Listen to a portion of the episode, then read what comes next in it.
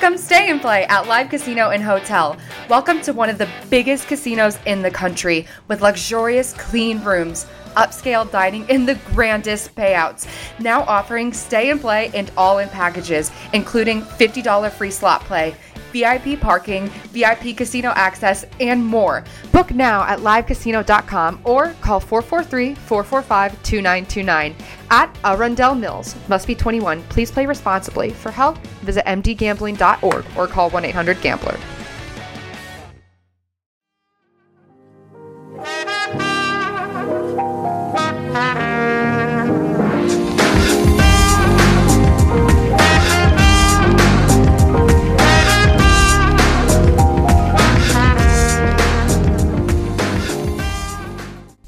E salve a tutti ragazzi, ben ritrovati in questa 68esima puntata del podcast sportivo di Insta News. Come potete vedere dal titolo, quest'oggi eh, non possiamo che aprire con la grande celebrazione nei confronti di Kimi Raikkonen, soprattutto da chi, come me, nello specifico, lo ha criticato moltissimo nel corso di questa stagione per la poca incisività, per le tante volte in cui non ha, se vogliamo, affondato il colpo nonostante ne avesse le possibilità, eccetera, eccetera, eccetera. Insomma, sono, sono rimasto veramente stupito in negativo delle volte della stagione di Kimi Raikkonen invece poi sono stato contentissimo domenica sera di poter gridare e gioire anch'io quando, quando ha tagliato il traguardo um, che fosse un pilota speciale lo sapevamo un po' tutti era, era risaputo all'interno del paddock diciamo che aveva questa sua aurea mistica intorno un po' per quello che, che fa fuori dal, dal, circus, per come lo fa, un po' per il suo modo di essere. Ecco. Ma soprattutto poi si è visto anche a fine Gran Premio quando Hamilton, pur cosciente di aver, tra virgolette, rimandato la festa mondiale, perché comunque sappiamo come Hamilton si senta anche molto americano e quindi gli sarebbe piaciuto moltissimo vincere il titolo già, già ad Austin, va da lì, da, da Raikkonen, si complimenta con lui, gli stringe la mano, ma non in maniera brutta o come per dire ma sì facciamolo tanto per farlo vedere in maniera vera da, da, pilota e questa cosa mi ha fatto molto molto piacere.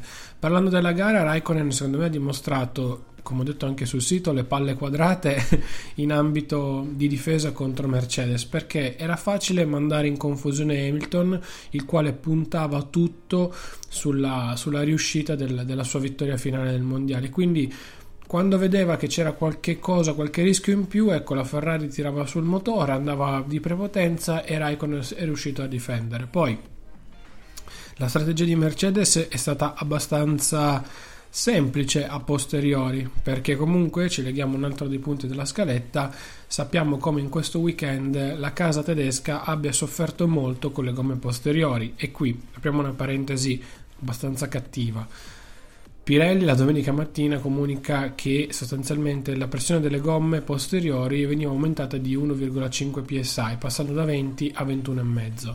Cosa vuol dire questo? Che sostanzialmente la gomma essendo più gonfia diciamo, tendeva ad usurarsi un po' di meno e quindi favoriva, nel caso specifico appunto squadre come Mercedes, in maniera tale da eh, far usurare meno la gomma da eh, permettere di avere più performance e prestazione nel tempo. Tant'è che appunto se non fosse stato tra virgolette così, Mercedes con i suoi nuovi cerchi mozzati aveva in parte risolto il problema. Invece questi cerchi mozzati sono stati dichiarati quasi illegali da parte della FIA e qui eh, c'è un programma da aprire sulle cavolate dette ehm, al punto tale che poi vabbè si è scoperto che domenica mattina sono stati coperti di silicone questi fori mozzati ehm, questi, insomma questa nuova componente della Mercedes ricoperta completamente di silicone in maniera tale che nemmeno quelle piccole tendenze aerodinamiche di vantaggio che si erano scoperte potessero influire. Tant'è che poi abbiamo visto Hamilton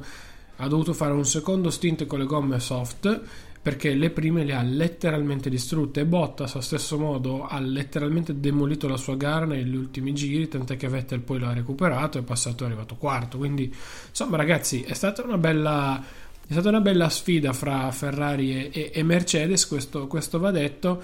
Però sappiamo benissimo che il mondiale è rimandato alla prossima gara in Messico, dove sì, magari Hamilton non avrà la stessa mole di tifosi, però insomma è una cosa abbastanza, abbastanza scontata. C'è la faccia vincente di, di Raikkonen in casa Ferrari, c'è la faccia invece triste di Vettel, che però ha ammesso a fine Gran Premio che qualcosa non gli girava più bene in tutto il suo mondo. Sappiamo che a differenza di Hamilton, a differenza anche dello stesso Raikkonen, diventato un po' più social negli ultimi anni. Eh, Vettel tiene molto alla sua privacy, un po' come, come fu con Schumacher, quindi si sa realmente poco di lui, è ben protetto. Mh, probabilmente si comporta anche in maniera meno vistosa, ad esempio, di, di Hamilton, tanto per fare un esempio. E, insomma, non sappiamo tantissimo, tant'è che quando era arrivato in Ferrari, se vi ricordate, quasi nessuno sapeva che sua moglie fosse incinta e poi nacque la, la sua seconda bambina, se non erro, comunque il suo secondo figlio. Detto questo, a fine gara, dopo l'ennesimo errore in gara, ehm, e qui va detto che secondo me è stato un errore suo perché lui ha perso la macchina appoggiandosi a Ricciardo poi ancora una volta si gira non è che smette di accelerare e si ferma ma continua ad accelerare quindi brucia sostanzialmente un po' tutte le gomme soprattutto posteriori. A fine gara ha ammesso di aver sbagliato ha fatto una mezza ammissione di colpa a differenza del, del Giappone ehm, dicendo che comunque aveva commesso lui quello sbaglio e che mh, insomma Mm, ci stava come non ci stava. In realtà lui dice anche che eh, nella curva pensava appunto di essere passato poi la macchina si è, si, si è alleggerita, ha perso, si è appoggiato lui a, a, a, Ricciardo.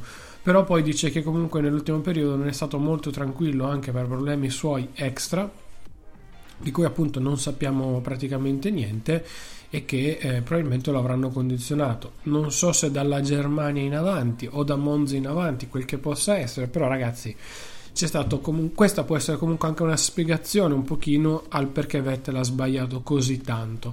Probabilmente non era mai stato realmente così tanto sotto pressione perché comunque in Red Bull, ricordiamo, ha dominato i campionati che ha vinto, mentre, mentre qui ehm, con Hamilton ha di fronte uno veramente veramente forte con una macchina che sì, per carità, la Ferrari potrà essere stata considerata la macchina migliore di, di, buona parte della stagione, però comunque la Mercedes sta vincendo entrambi i titoli, per cui scarsa di sicuro non, non lo è. Ecco.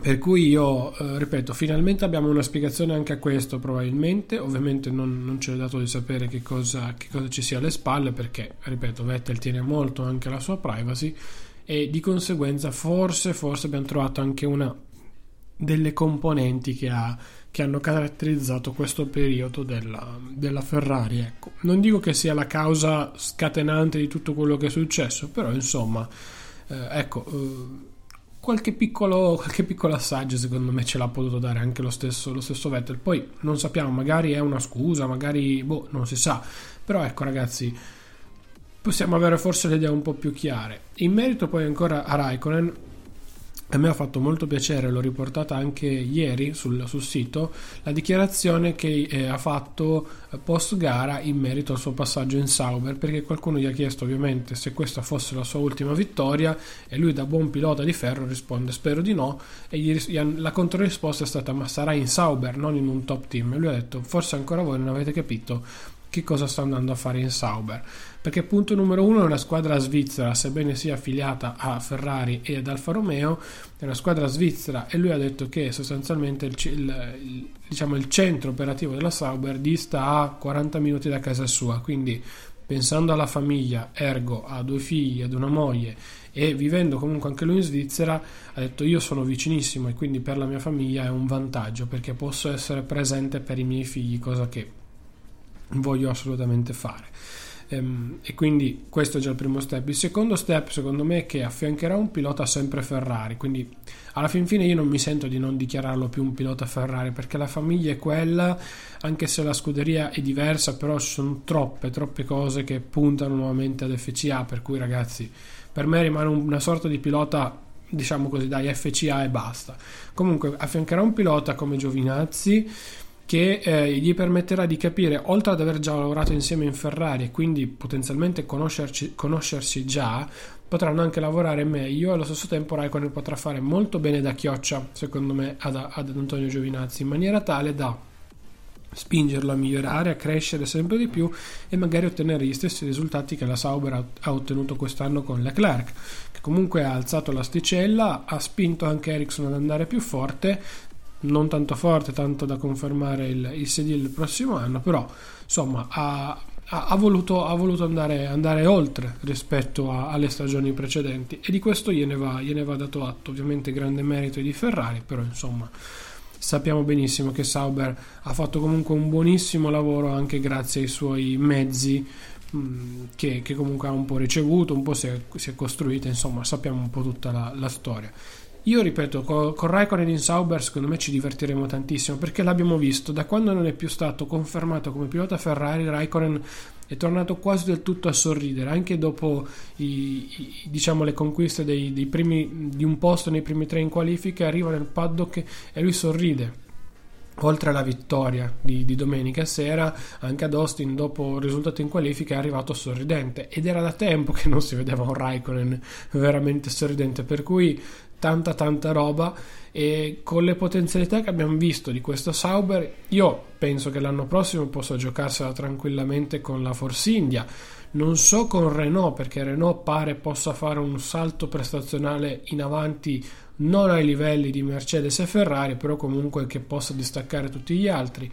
E poi bisognerà vedere la grande incognita Red Bull con Honda perché eh, le prestazioni da Toro Rosso sono un po' così così, cambiano continuamente motore per omologarle, per provare le nuove specifiche, poi abbiamo visto che ad esempio sul bagnato il motore Honda e Gasly volavano, però eh, sono tanti punti interrogativi in merito, in merito a, questa, a, questo, a, questo, binomio.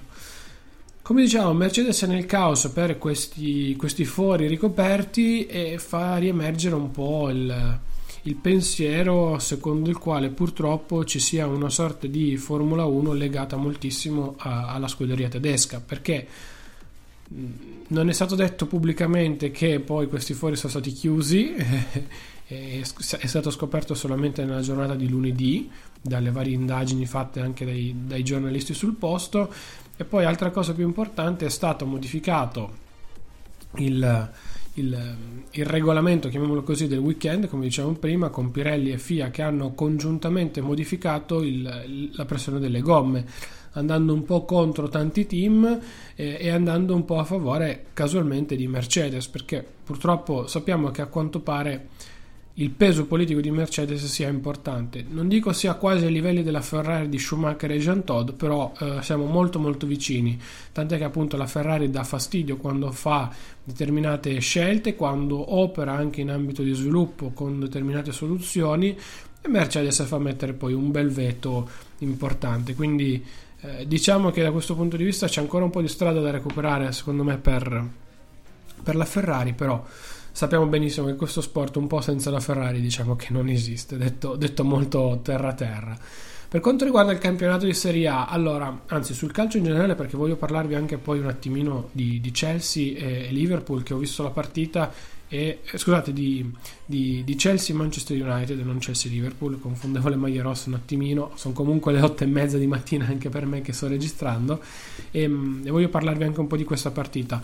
Per quanto riguarda il nostro campionato, ho visto, vabbè, a parte il derby vinto no, nuovamente al 90 passesimo dell'Inter, che comunque ha lanciato la squadra di Spalletti perché questa vittoria la lancia al terzo posto non troppo distante né da Juve né da Napoli, ha recuperato anche l'Inter due punti sulla Juve che ha pareggiato col Genoa e dopo ne parliamo e che secondo me eh, ecco, mette una bella iniezione di fiducia, soprattutto anche in ottica di, eh, di Champions. Io, io, sto registrando di, di, martedì mattina, quindi sostanzialmente stasera vedrò, vedrò la Juve e poi ci saranno anche le altre partite eh, tra, tra, oggi e domani per l'appunto in ottica Champions secondo me questa è una bella iniezione di fiducia soprattutto considerando poi gli avversari che arriveranno eh, per l'Inter che non sono assolutamente da sottovalutare per cui ecco eh, diciamo che mh, il campionato sta, sta facendo tra virgolette bene. Non gioca benissimo l'Inter e questo gliene va dato atto, eh, va detto sottolineato, però allo stesso tempo comunque si sta togliendo qualche sua soddisfazione che alla fin fine ci sta. Non è poi una scelta così, così stupida brutta secondo me anzi tutto il contrario. Però eh, pian piano su vittoria su vittoria si costruiscono anche delle consapevolezze partendo da una difesa comunque abbastanza eh, solida con Versalico, Skriniar e, ed Evrai e a sinistra con una Samoa che comunque insomma con Dalbert si alterna. Insomma ha trovato un buon assetto dietro. Su Andanovic bisognerebbe aprire un capitolo a parte però dai l'Inter se non fa la pazza Inter ha delle buone potenzialità per far divertire i propri tifosi. Per arrivare dove sinceramente non lo so Parlando invece di Juve-Napoli, eh, perché comunque la Roma poi ha perso con la SPAL e si gioca tutto in questi due giorni, sia di Francesco che la squadra, eh, parlando di Juve-Napoli, la Juve eh, ha giocato col freno a mano tirato perché secondo me si è impaurita di andare a Manchester e non fare un risultato congruo probabilmente alle sue aspettative.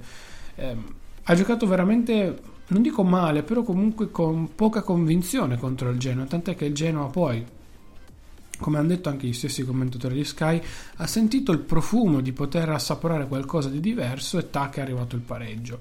Il pareggio per una squadra come la Juve è abbastanza abominevole perché una palla che tutti consideravano morta, invece il giocatore del Genoa l'ha crossata e è arrivato Bessa e l'ha buttata dentro, con la difesa letteralmente immobile a partire da Capitan Bonucci che Definirlo colpevole qui, boh, eh, non lo so, perché comunque lui ha perso l'uomo, anche chi difendeva dietro lui, che adesso non ricordo visivamente un attimino, però insomma, eh, alla fine c'è sempre Bonucci in mezzo tra una cosa e l'altra. Però vabbè, su Bonucci va detto, è stato capitano della Juve mh, dopo tanto tempo, non sono arrivati fischi, secondo me giustamente, e diciamo, quella fascia poteva essere tranquillamente più sua di tanti altri, considerando comunque che insomma, la sceneggiata fatta col Milan poteva essere, secondo me, evitata. Però vabbè, è un altro discorso. Segna ancora Ronaldo, vogliamo o non vogliamo, lui continua a segnare.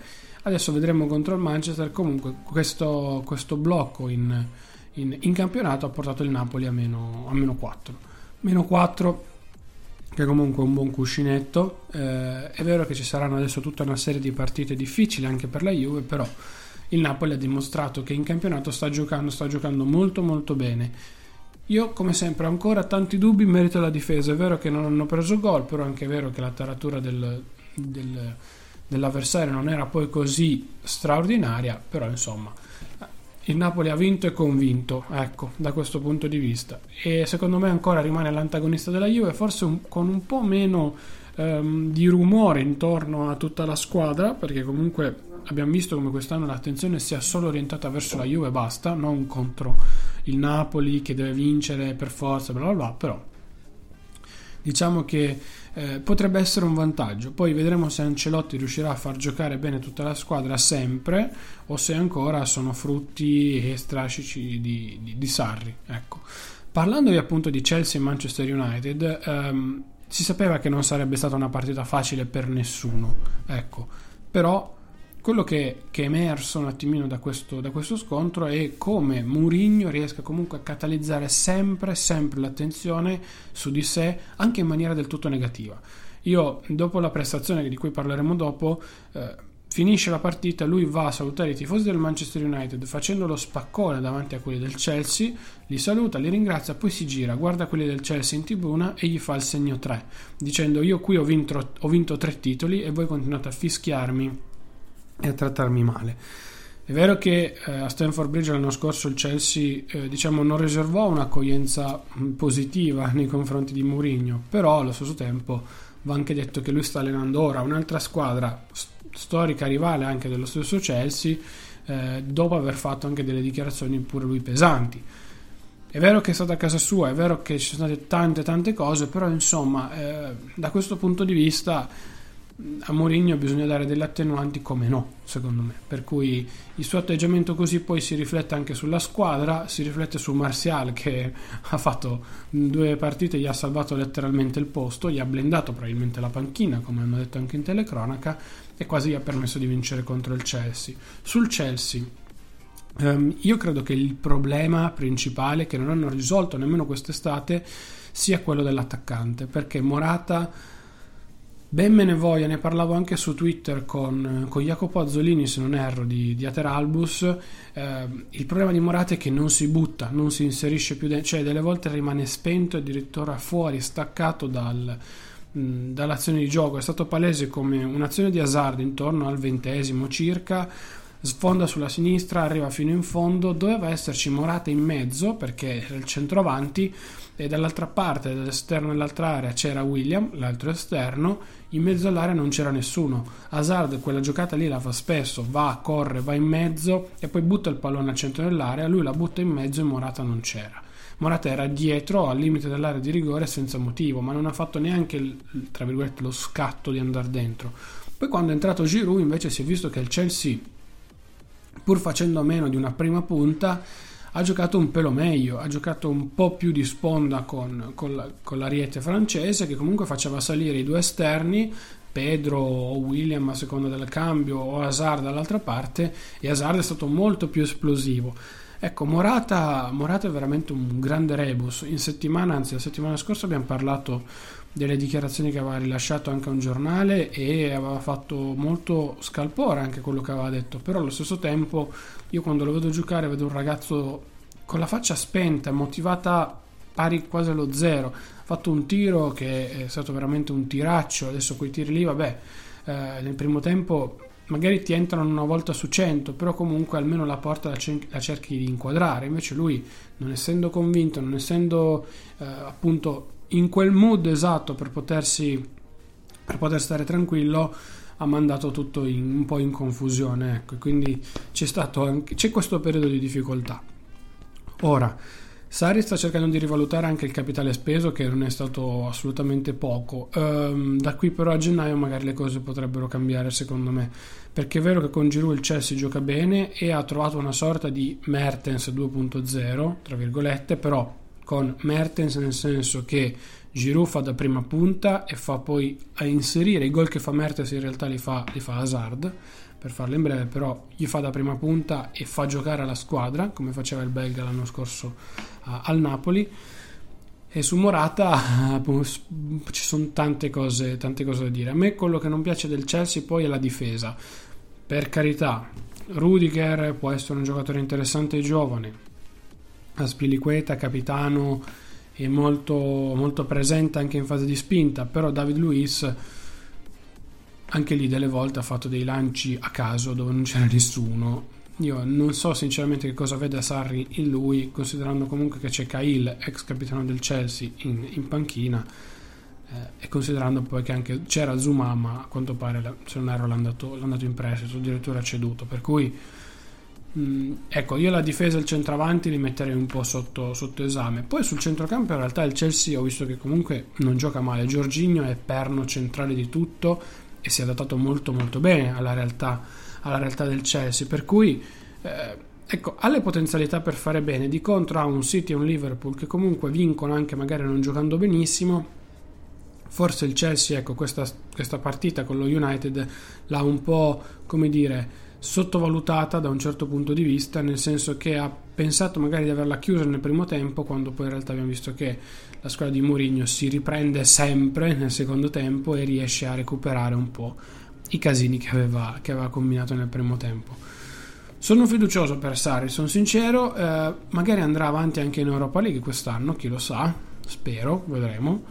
E, ehm, e niente, vediamo un attimino come, come si evolverà la situazione. Concludo con la MotoGP, ma anche qui l'elogio l'ho già fatto sul sito internet, per cui vi dico magari di andarvelo a leggere anche un pochino, ma non passiamo a non parlare di Mark Marquez che ha vinto, vinto il Gran Premio, ha dominato a, a Motegi, ha, è diventato campione del mondo anche per via della caduta di Dovizioso che ci ha provato fino alla fine, però quest'anno non c'era trippa per nessuno, non per i gatti, ma proprio per nessuno Marquez era di un altro livello, così come la sua Honda, soprattutto la sua Honda, e ha eh, diciamo sbagliato meno di tutti. Ecco, è stato il mondiale forse non dico più semplice, perché comunque quello, il secondo titolo in MotoGP per Marquez è stato molto molto semplice, però comunque mh, diciamo che è stata anche una situazione molto, eh, molto facilitata nella prima parte di stagione. Comunque parliamo di un mondiale in cui manca la Yamaha, in cui Ducati ha praticamente steccato metà della prima stagione, cui, della prima parte di stagione, per cui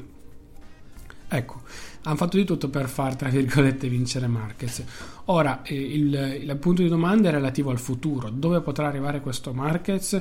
Io credo che arrivato a 10 titoli lui comincerà a guardarsi intorno a 360 gradi nonostante possa avere intorno ai 30 anni perché magari non vincerà i prossimi tre titoli da qui ai, a, a, nei prossimi tre anni consecutivi anche se non ci metterei la firma però allo stesso tempo secondo me nell'arco di 5 anni lui tre titoli li vince sicuro.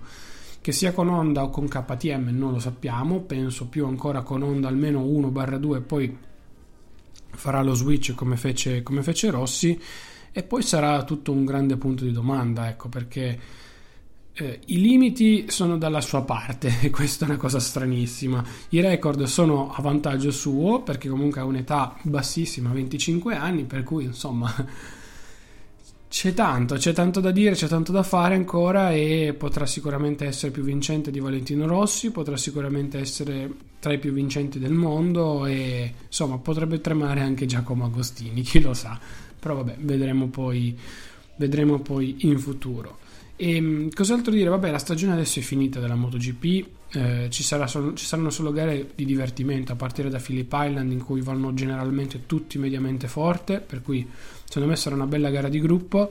E poi c'è ancora da guardare la Moto 2 con Bagnaia che ha messo qualche mano in più sul titolo, vincendo anche per la squalifica di Quartararo la gara l'ultima, l'ultima gara in, in, Giappone e poi abbiamo in Moto 3 Bezzecchi che si è ripreso a un punto soltanto da, da Martin dopo la caduta appunto di Martin mh, durante il GP di, di, del Giappone. È vero che non è bello recuperare e vincere quando un pilota cade, come hanno detto entrambe le parti, sia Gresini da un lato che, che la famiglia di Bezzecchi dall'altro, però quest'anno entrambi sono caduti molto e alla fin fine si stanno pareggiando le cadute e quello che è successo, perché Martini è caduto tanto nella prima parte dell'anno, Bezzecchi è caduto tanto anche per non colpe sue nella seconda parte dell'anno, i due errori più grandi sono quelli di di Misano sicuramente perché poteva anche Le Mans dai nella prima parte di stagione però Misano sicuramente lui non doveva cadere conoscendo il tracciato e tutto. E poi eh, vabbè in Thailandia è stato sfortunato perché Bastianini l'ha tirato giù. Pensando alla Thailandia poteva avere addirittura dei punti di vantaggio su Martin per cui Ecco, secondo me sarà una bella sfida fra loro due. Speriamo che non ci si intrometta nessun altro e li lasciano lottare, magari da qui a Valencia, perché sicuramente potrebbero arrivare con un vantaggio molto risicato. Però non lo so, vedremo, vedremo poi in futuro.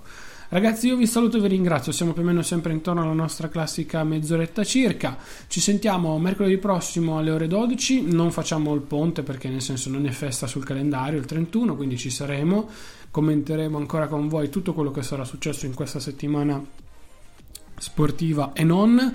E ehm, vi ricordo sempre nella descrizione della puntata i social per contattarci parlare con noi. Potete anche scrivere direttamente a me a chiocciola Claudio Stoduto su Twitter, Telegram ed Instagram, oppure potete anche lasciarci una breve recensione su iTunes che ci permetterà di crescere, di farci conoscere anche un po' meglio da parte di altre persone e insomma ci può, ci può aiutare. Ecco. Se vi va di fare poi una donazione diretta o indiretta, trovate sempre il link della pagina di supporto all'interno delle note di questa puntata. Per il momento davvero tutto, noi ci sentiamo mercoledì prossimo alle ore 12. Ciao ragazzi!